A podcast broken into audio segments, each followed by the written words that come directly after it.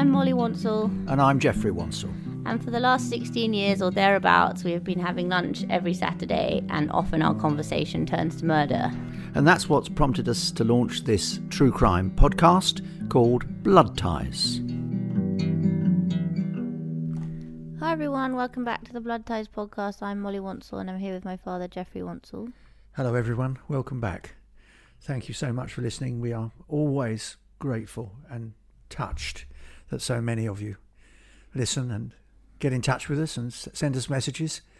It's uh, incredibly impressive and um, absolutely wonderful. We're very grateful, thank you all. Very much indeed. So, another we week of lockdown. Another lockdown. Lockdown 3.0. Lockdown, locked up. I don't know how Um, many more lockdowns we can take. I mean, we don't know, do we? We don't. I was having a long conversation with somebody who works in a theatre because I've got people who are attached to do theatre jobs and I've got two that clash, but I'm like, he has to pick one, but I'm like, well, neither of them may happen. If I pick one, that one might not happen. Like, you know, I think someone was saying, oh, maybe we'll be in another lockdown at Christmas next year, at which, by which, um, so therefore I might as well not choose either of them. It's not, I've just, I think all you can do is to work on the assumption that providing the vaccination program works, and that's still an, an unknown, if the vaccination program works, you should be, and I've only used the word should, should be able to make some kind of broad assumptions that by October things will start to return a little to normal. But whether that means you're going to open all the theatres, I'm not sure. tough one. It is, Tough one. yeah. But what about the productions, Mo? Are they are they all still going, or is there one I or mean, two of them? as we speak, yes, a few of them have paused for a couple of weeks, I guess, just to see, like, because it's so bad in London. A couple of them have paused just to see what might happen, or like, oh, taking in an extra two weeks before starting. Yeah, Um, others are just like desperately trying to finish ones that were shooting before Christmas. yeah.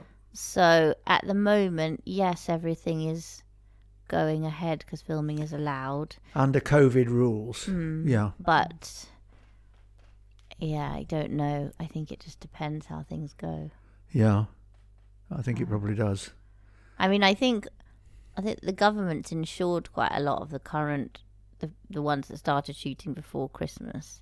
So it's going to cost them an absolute fortune if they decide to shut filming down. Uh, they are allowed to pause for two weeks and move everyone's dates without paying them more money. Okay. uh, uh, and anyone within three weeks of that shutdown because that's what the rule was made before they started again. But um, but yeah, if they just do, if they put us under a stricter lockdown, I think it would be Yeah. tricky. Well, I feel for my my friends in the theatre. Well, the theatre's just tragic. It's, It's a tragedy. desperate. Um, It's really. I did hear two funny stories. Someone was offered Trump the musical. oh God. I was listening to um, Louis Theroux's podcast this morning. He interviews different people, and uh, he was interviewing Oliver Stone.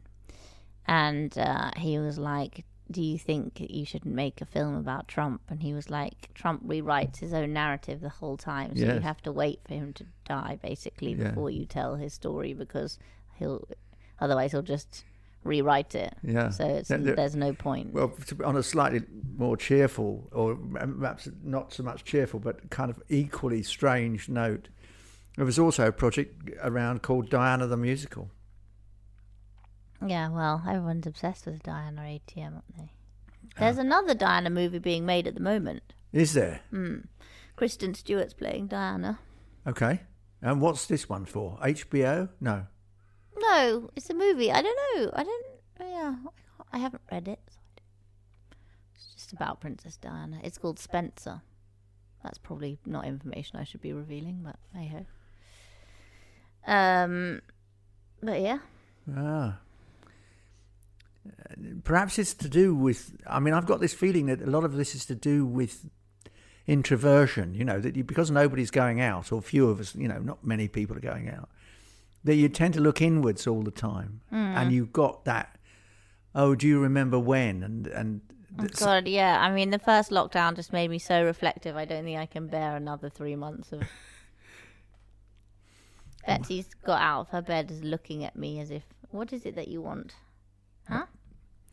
Can you go in your bed, please? can we, can we get on with the story? We're going to do our podcast now." Um. Okay, great. Let's get going. What are we doing this week? We're doing a case that was suggested to us by f- two of our supporters. Uh, it's it's the murder of a young girl called Lesley Molseed, and it was suggested by Ian Perkins in March last year, 2020, and also by Phil Brown even longer ago. Hey, Phil. Uh, I hope you're okay, Phil. Hope you're feeling okay. Long time listener. Yeah, very much so. Um, but it's a very interesting case, and it provoked me to go back to it um, because I think it's, I think it's the most dramatic case, and so this is the murder of Lesley Molseed. Here we go. The murder of Lesley Molseed.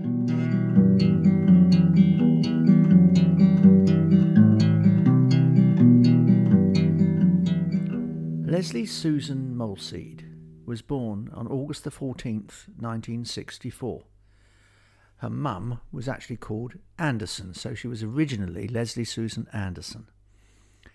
She was an 11 year old British girl who lived in Rochdale in Greater Manchester and disappeared on the 5th of October 1975. Her stepfather, who is called Molseed, and she had a brother and two sisters. She was quite a frail child. She was born with a congenital heart condition and indeed had a heart operation at the age of three to try and correct something that was wrong with her. But we are talking about a long time ago, and surgery wasn't as efficient then, perhaps, as it is now. And she remained frail and really challenged. It would be fair to say she was quite a frail girl, little girl. Anyway, her mum and stepfather were wanted to treat her like the other children in the family. You know, she was a, and she wanted to be treated like as you would imagine. You know, she wanted to be like everybody else. Mm-hmm. And on Sunday, the fifth of October, her mother gave her a pound, and that would in those days have been a pound note. Um, Quite a lot of money. Yes, but she went. She asked her to go to the local shop to buy bread and an air freshener. She went to the local shop, but she never arrived, and she disappeared. She never got to the shop. She never got to the shop. Three days later, she was found on the other side of the Pennines, Rishworth Moor in West Yorkshire, near a lay-by. And the lay-by was cut into a into the moor, and she was found about thirty feet up. Um, she was wearing her clothes and and underwear, but the money was gone. She'd been stabbed twelve times, and someone had clearly become sexually excited by the killing, and there was semen on her clothes and her underwear. Twelve times is a lot of times for a tiny little girl. Little eleven-year-old. Mm. She, she had a little grin. Again, I, I would urge you have a look at her picture. She had a sort of rather chirpy little grin.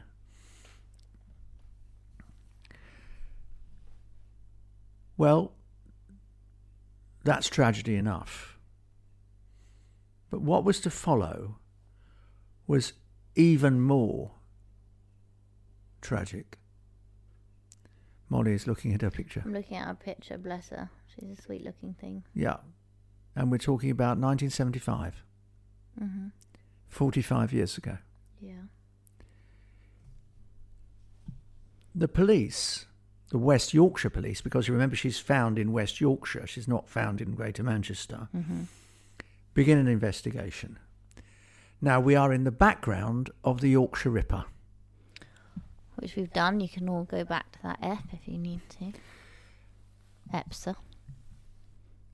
Four local girls, I'm not going to give their surnames, Maxine, who was 12, Catherine, who was 16, Debbie, who was 13, and Pamela was 18, all claimed that a local man had uh, exposed himself to them.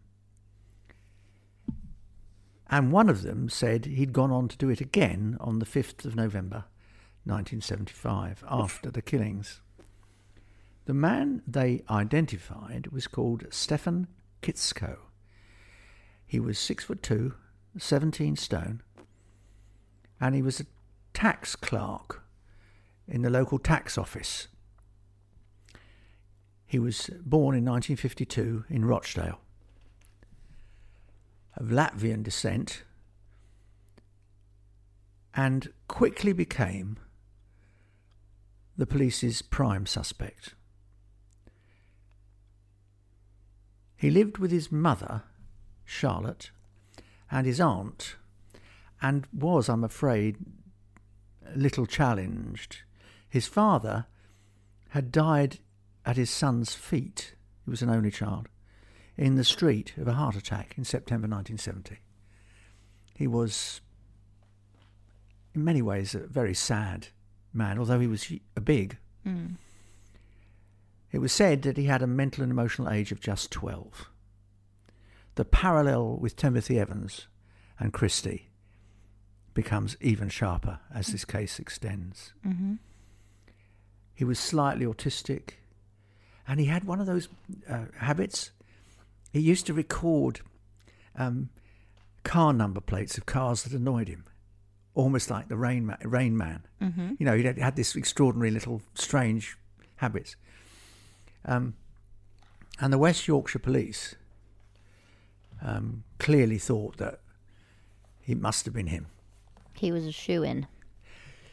So on the 21st of December 1975, Kiszko was arrested after allegedly they had found, and this is still a subject of debate, quotes, girly magazines and a bag of sweets in his car. Can you drive a car if you have an emotional and Well, I think you can if you're, t- if you, you know, if you, providing you can manage it.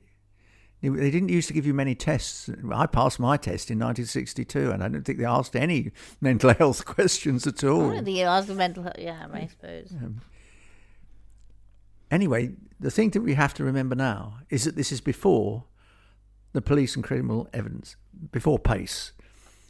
It was before any sense that you couldn't, the police could do, couldn't do anything they wanted. So this frail but big um, Kiszko was subjected to an intense interrogation over the next three days. No solicitor was present. He wasn't cautioned. He was just bullied Mm, to confess. three days. He asked, not surprisingly, really, if his mother could be present during these interviews. And that was turned down flat. And finally, although again this is alleged, he was told that if he could have confessed, he could go home f- for Christmas to his mum. Oh, bless him. So he confessed. Mm. He was charged with Lesley Molseed's murder on Christmas Eve 1975. And in the presence of the first solicitor he'd clapped eyes on, he retracted his confession, Good.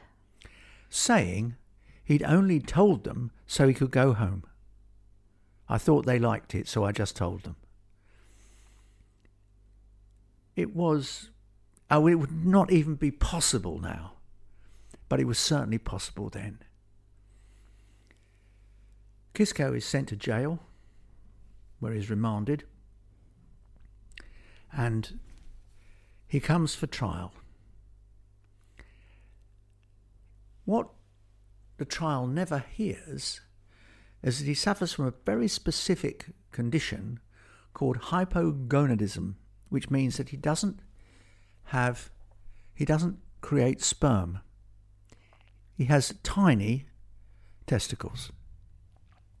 Well, I mean, feel like that's probably quite a significant piece of information. Uh, I think it, you might well say that now, looking back, but they didn't at the time. He was defended when he finally came to trial in 1976 by a man who would go on to become Home Secretary, David Waddington. Wow. And he was prosecuted by a man I knew and liked, who was went on to become the Lord Chief Justice, Peter Taylor. And the trial began on the 7th of July 1976 before Sir Hugh Park in Leeds. Well, to say it was a a dog's breakfast is under, understating it. Waddington tried to ra- mount a defence that rode what was known in the trade as two horses. He was either innocent or he was mentally disturbed, and so it's diminished responsibility. Mm. He never came off the fence on what he thought. The reality was Kiszko didn't produce sperm, but sperm had been found on the on Lesley's body. He was overweight and had broken his ankle not that long before, and so couldn't have possibly carried her up this quite steep embankment beside you know the lay-by. And on the day in question, Kiszko said he'd been in Halifax tending his father's grave with his aunt. So he had an alibi. Oh yes, but signally, and it's one of the reasons why this case is chilling. The witnesses who'd seen him in Halifax were not called to give evidence. So they're just framing him, basically. Well, I think they used to call in those days fitted up. And um, And was, the girls, was he identified as the flasher, th- three of the girls gave evidence. saying he was the flasher? Yes, Was he the flasher? We don't know. we don't know. Uh, but let's get back to that because it remains one of those wonderful unanswered questions in this story. On the 21st of July, 1976, Kiszko was found guilty by a majority of 10 to 2 after the jury had been deliberating for five and a half hours. And the judge, Sir Hugh Park, specifically congratulated the three of the girls, especially Maxine, who he said had had very sharp eyes and he was very grateful for her work. Um, he also praised the police, citing in particular Detective Superintendent Dick Holland.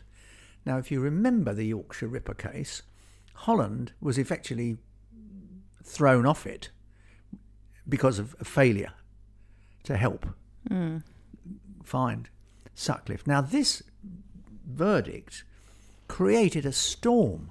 One of the girls' mothers demanded that Kiszko be hanged in public. Jesus. Um, That's so miserable. he was sent to Wakefield prison, and his appeal was dismissed the following year.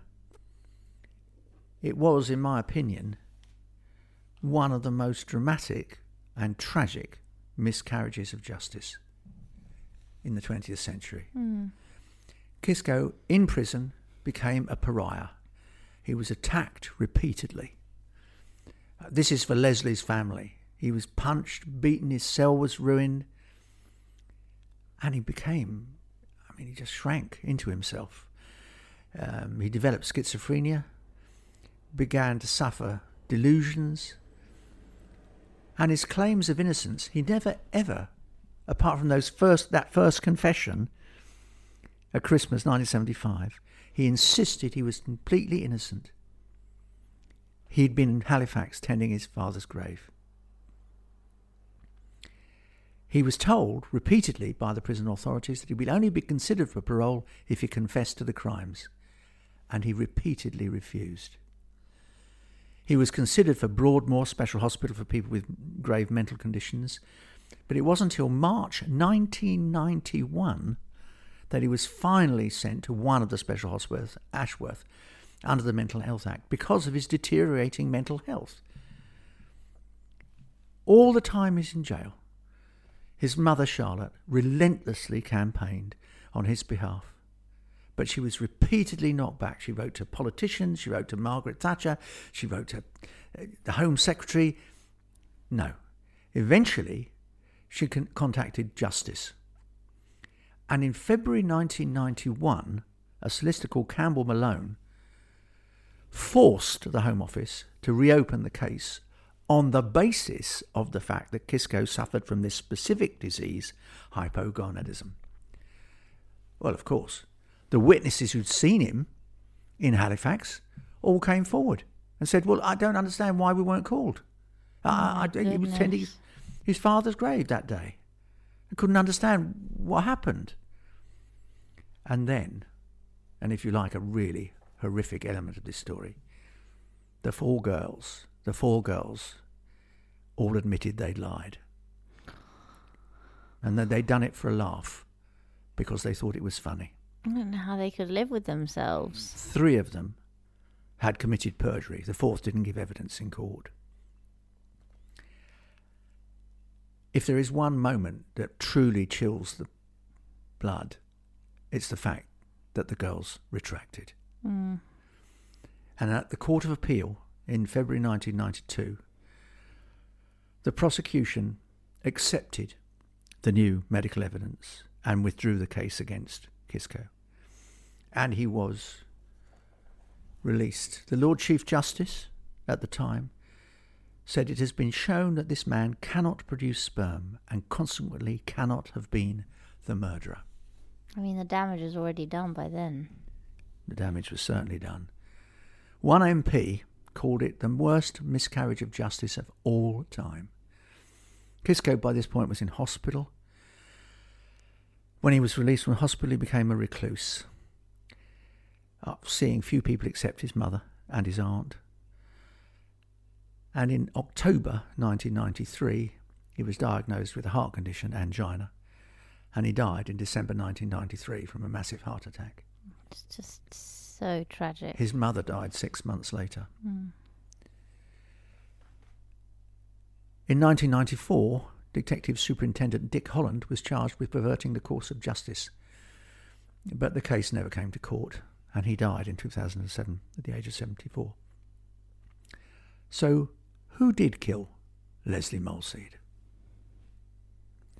Well, it took some time, but eventually, a man called Ronald Castree, who lived and had grown up on the same estate in Rochdale as Kiszko. In 1999, the Forensic Science Laboratory in Wetherby managed to construct a DNA profile from the tiny bits of sperm heads on Lesley's body. They'd been preserved. Mm-hmm. Ironically, the police had destroyed her clothes, but they kept these tiny strips of sellotape. Well, of course, they didn't have DNA profiling, or they didn't check it against No. Kiszko. Anyway, anyway, he they did have a profile. Now had a DNA profile, but he wasn't in the database. On the fifth of November two thousand and six, Castree, who was a comic book dealer and a minicab driver, And a murderer. was charged with Lesley Molseed's murder on the basis of the DNA evidence. He pleaded not guilty. What the court didn't hear is that just before Lesley's murder, Castree's wife had given birth to a son who wasn't his. She'd been having an affair. He and his wife went on to have two more children, but they split up. And in July 1976, which of course didn't the court didn't hear until after they reached a verdict, he'd abducted and sexually assaulted a nine-year-old girl, and pleaded guilty, and was fined fifty pounds. You would have thought, wouldn't you, that the police might look at The policing situation in this case is really getting me down. the same month. He was also fined for assaulting a seven-year-old boy. In October 2007, Castree's trial began at Bradford Crown Court. The DNA evidence was conclusive, and he was found guilty on the 12th of November and jailed for life with a 30 year minimum, meaning he needs to stay in jail at least until November 2036, when he will be 83. I think that is one of the most astonishing miscarriages of justice, the most dramatic story you could imagine. This poor girl dies, bad enough in itself, but then you lock up and throw away the key at a man who was clearly innocent, which cost him his life. And if you like to look up the photographs of Ronald Castree, he is. Uh, Don't tell me he's got horns. no, he's a fat, sorry, large, um, bald headed man who looks exceptionally pleased with himself. Oh, yeah. Noted. Yes. It, it, it, it's enough to chill the blood. And there he was. He was a local. He had form. But no, no. The police were convinced it was Kiszko. They didn't look at any other alternatives. That's so miserable. And it's so dramatic. That's what I mean. It, it really is dramatic. Imagine if you were Kiszko's mother, what you must have thought. I mean, it's it almost defies belief. I told you that my friend Taves' worst crime, fear, is being commit, prison in prison for a crime she didn't commit. Yes. Well, it also throws a new light. And I, one of the reasons why this case came back to me was there was a letter in the Times on Boxing Day 2020 in referring to Helen's Law, the new law that's about to go um, be passed, in which no one is allowed to be released according to this law Unless. unless they reveal where they put the body. Well, as the, the retired magistrate pointed out in this letter to the Times, how could Kiszko have revealed where he put the body? Because we knew where the body was. What if what if you have a man who's what if the convicted person who's who's convicted is innocent and hasn't That's the issue. So they could never tell you where the body is because they don't know because They- they, didn't do it. because they didn't do it?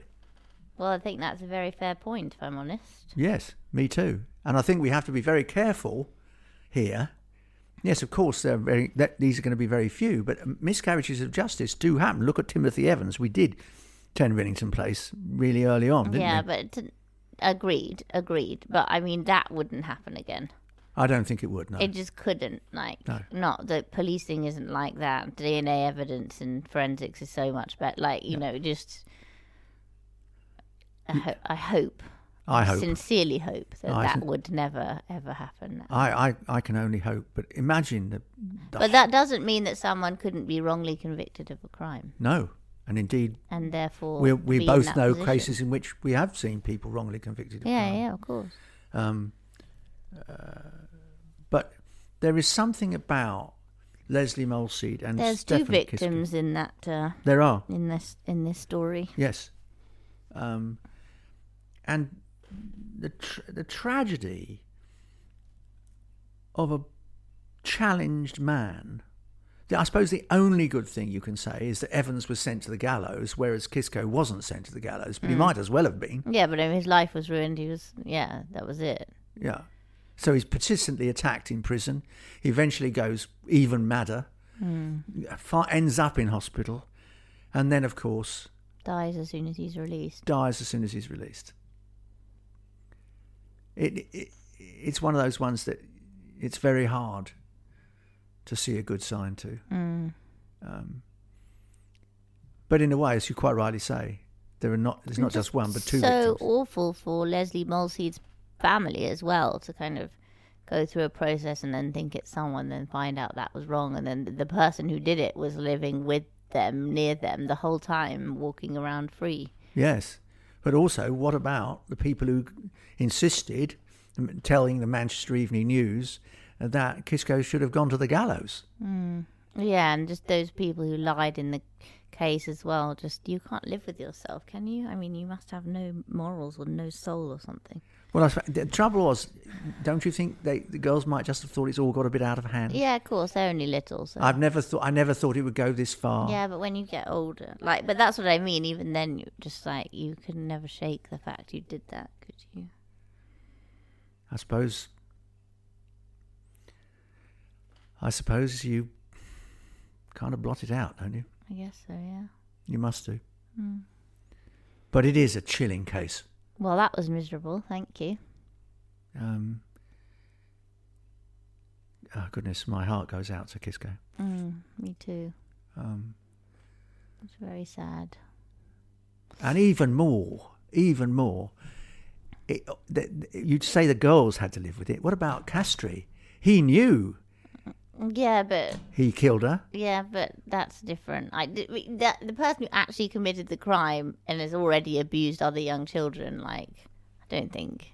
They're not not sure. have. I'm not sure morality they're and they're like not going to have much of a moral I don't compass. think morality's top of his um, agenda, quite frankly.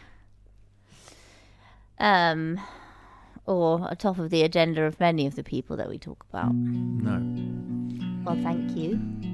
Yes, I'm, I'm sorry. I feel very strongly about Lesley Molseed. I think it's a very, very, very nasty case. Agreed. And the girls were not pursued for perjury, and Holland never was. Holland never was pursued for perverting the court of perverting the course of justice.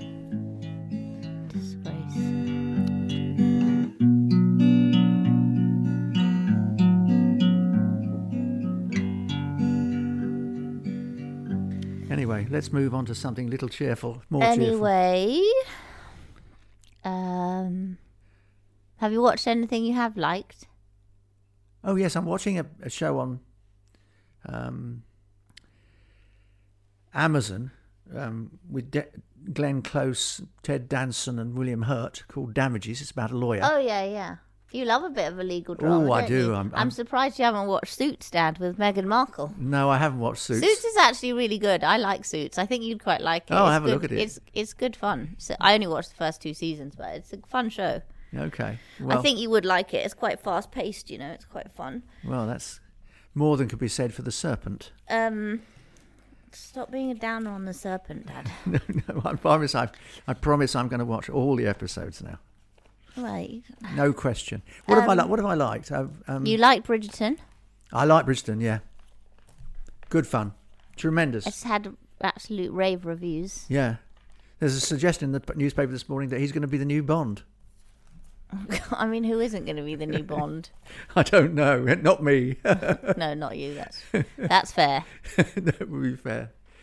Um, and we, we've got to do um, some more things for CrimeCon. Yeah, we? we've got we yeah we don't forget we're going to CrimeCon. Fingers crossed they'll be physically we'll be able to do CrimeCon in June this year. Yes. Fingers crossed.